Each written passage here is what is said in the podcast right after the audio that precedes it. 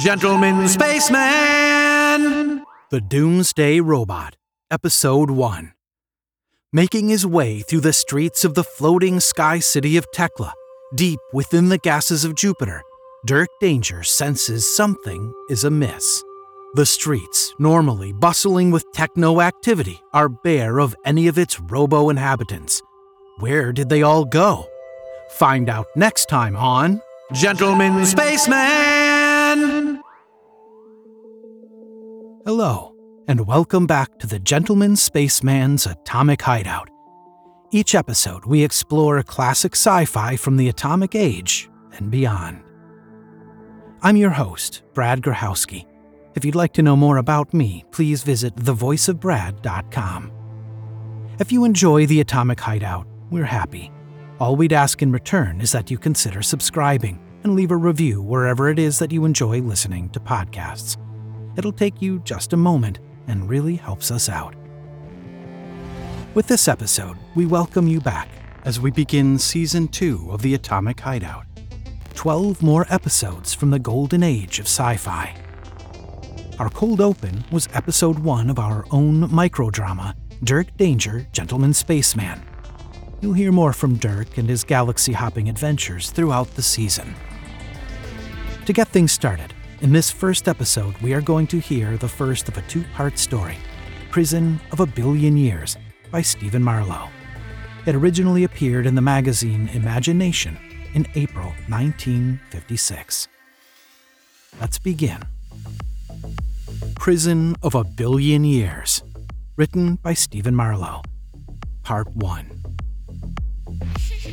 Adam Slade crushed the guard's skull with a two foot length of iron pipe. No one ever knew where Slade got the iron pipe, but it did not seem so important. The guard was dead. That was important. And Slade was on the loose, with a hostage. That was even more important. The hostage's name was Marcia Lawrence. She was 22 years old and pretty and scared half out of her wits. She was, before she became a hostage, a reporter for Interplanetary Video. She had been granted the final pre execution interview with Adam Slade, and she had looked forward to it a long time, but it had not worked out as planned. It had not worked out as planned because Slade only hours from the execution chamber with absolutely nothing to lose, had splattered the guard's brains around the inside of his cell and marched outside with a frightened Marcia Lawrence. Outside.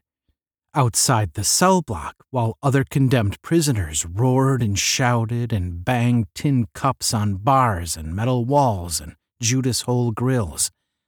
Outside the prison compound, and across the dome enclosed city which served the prison. Then, outside the dome. Outside the dome, there was rock. Rock only, twisted and convoluted and thrusting and gigantic like monoliths of a race of giants. Rock alone under the awesome gray sky.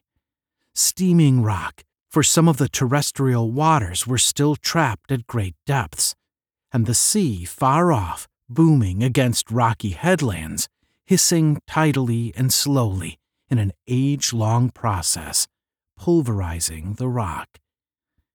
The sea far off, a clean sea, not sea smelling sea, a sea whose waters must evaporate countless times and be borne up over the naked rocks in vapor and clouds, and come down in pelting, endless rain and rush across the rock, frothing and steaming.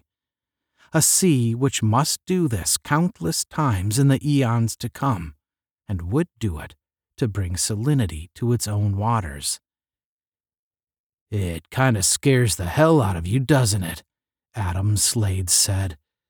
He was a big man with a thick neck and heavy, sleepy looking eyes, and a blue beard shadow on his stubborn jaw. He said those words as he climbed out of the prison tank with Marcia Lawrence. The tank's metal was still warm from overheated travel. I didn't think anything would scare you, Marcia Lawrence said. She had conquered her initial terror in the five hours of clanking tank flight from the prison. They had come a great many miles from the prison dome, paralleling the edge of the saltless sea, and then finally, when their fuel was almost gone, clanking and rattling down toward the sea. She was a newspaper woman, that above all now. She must not be afraid. She had a story here. A story. Get moving, Adam Slade said. I got nothing against you, lady, he told her for the tenth time. But you try anything, you're dead. You get that? I got nothing to lose. One time is all they can kill me. But first they got to find me. But they won't be able to take me as long as you're here. Just stay meek and you'll stay alive. How long do you think you can hold out? Marcia Lawrence asked practically. They had begun to walk away from the now useless tank. Adam Slade was carrying the dead guard's M gun in the crook of his bent left arm and walking with long, easy, ground consuming strides. Marcia almost had to run to keep up with them as they went down a stretch of slightly sloping black rock toward the steaming, hissing, pounding, roaring, exploding surf. Slade smiled. Plenty of water, he said. But no food, Mr. Slade. There's absolutely no food on Earth now, and no possible way of getting food unless you want to stick around for a few million years. You think I came out here without a plan? Slade asked with some hostility. I don't know. You were desperate. As long as you're with me, I figure they might follow, but they won't rush me. They might even send over a copter, but it won't try anything. Not with you here. desperate? I'm not desperate. And don't you forget it. Desperate, you don't think straight. Once is all they can execute me. I stayed behind, they'd have done it. If they catch me, they'll do it. What's the difference? You said you had a plan. They reached the edge of a thrusting headland an enormous beak shaped cliff of beetling black rock which leaned out over the young, still saltless ocean. Slade paced back and forth quickly with a powerful leonine grace until he found a fault in the rock. The fault tumbled jaggedly, steeply down, almost to the edge of the sea. Down there, Slade said. We'll follow the sea coast back to the prison. Back? Marcia said in disbelief. Hell yes, back. You said it yourself. There's no food out here. Since there ain't no life, of course there's no food. Oh, it's a great place for a prison, all right. Whoever thought of it ought to win a prize.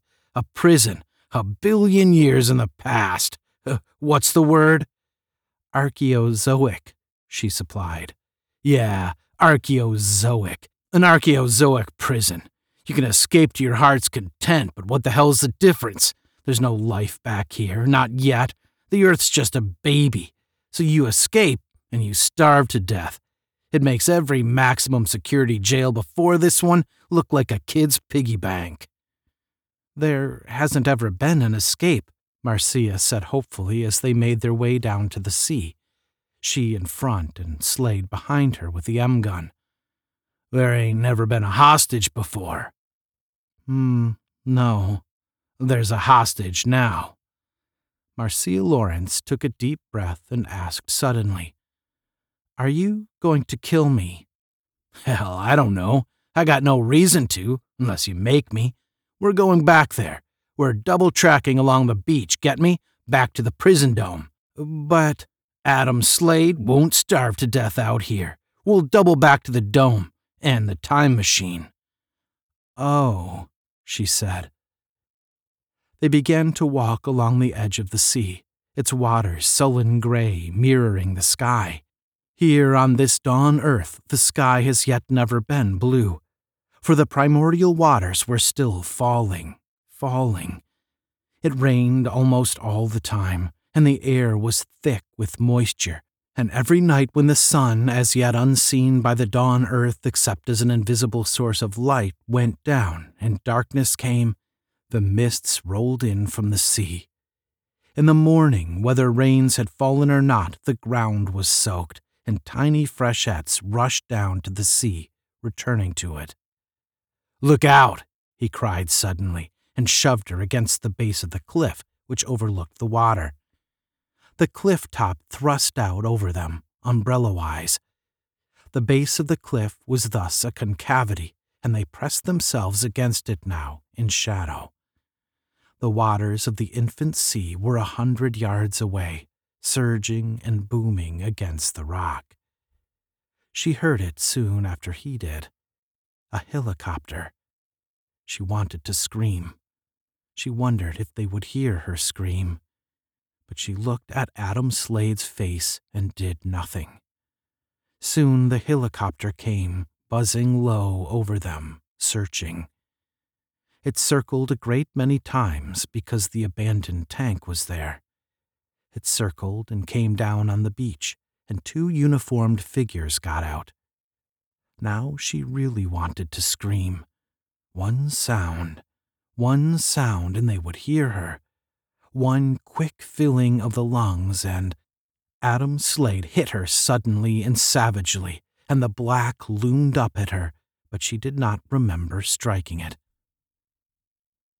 When she awoke, the helicopter was gone. Sorry I had to poke you one, Slade said. He did not seem sorry at all. He said it automatically and then nodded. You ready to walk? She nodded. She got up and staggered a few steps before her legs steadied under her. Then, with Slade, she walked down along the rocky beach. This, she thought, was her story. It was the only big story she had ever had, and probably she would not live to write it. As a woman, she was almost hysterical with fear, but as a videocaster, she was angry.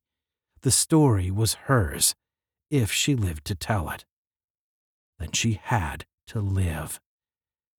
Time prison, sure, she thought, utterly escape proof, unless someone like Slade could take a hostage, double back to the prison dome, the hermetically sealed dome, and somehow trick or overpower the guards who watched the time traveling machine outside the prison dome.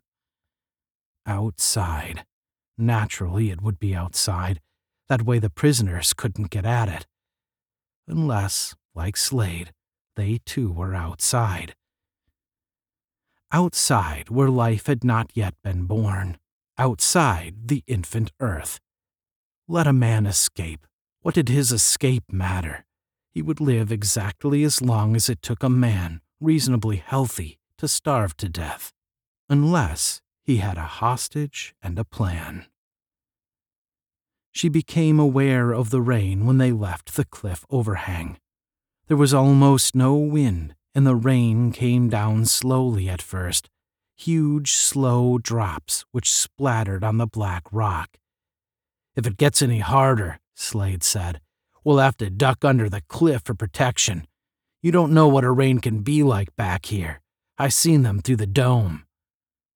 But they couldn't go under the cliff for protection, not if they wanted to keep going. For the cliff dropped suddenly in a wild jumble of rocks, and then there was nothing but the sloping black beach, sloping down to the sea. Then, all at once, Someone opened the sluice gates and the rain bombarded them. It slapped and bounced off the rock like pistol shots. It struck them like hammers. They staggered under its weight. We'll have to go back to the cliffs, Marcia cried. She yelled it again at the top of her voice because she realized Slade would not hear her otherwise as the rain cracked and exploded and splattered and crashed. There were no droplets of water, for each one had size and shape and weight, swift falling, hammering weight as it came down. Each one, Marcia thought wildly, struggling to keep her feet, was the size of your clenched fist there in the gray dawn of earth. The cliffs! she cried.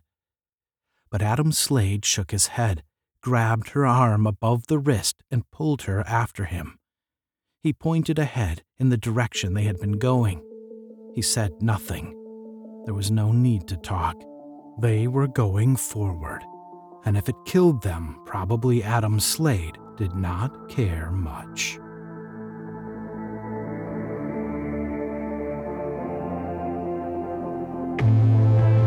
I hope you enjoyed part one of Prison of a Billion Years by Stephen Marlowe. We will return next episode with part two of Prison of a Billion Years. The Gentleman Spaceman's Atomic Hideout was written, produced, edited, and performed by Brad Grochowski.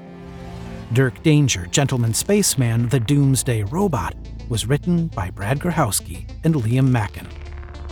For more information about the Gentleman Spaceman's Atomic Hideout, visit thevoiceofbrad.com slash spaceman. If you are enjoying Gentleman Spaceman's Atomic Hideout, please subscribe and consider leaving a review wherever you prefer to listen to podcasts. Thank you, and journey well among the stars.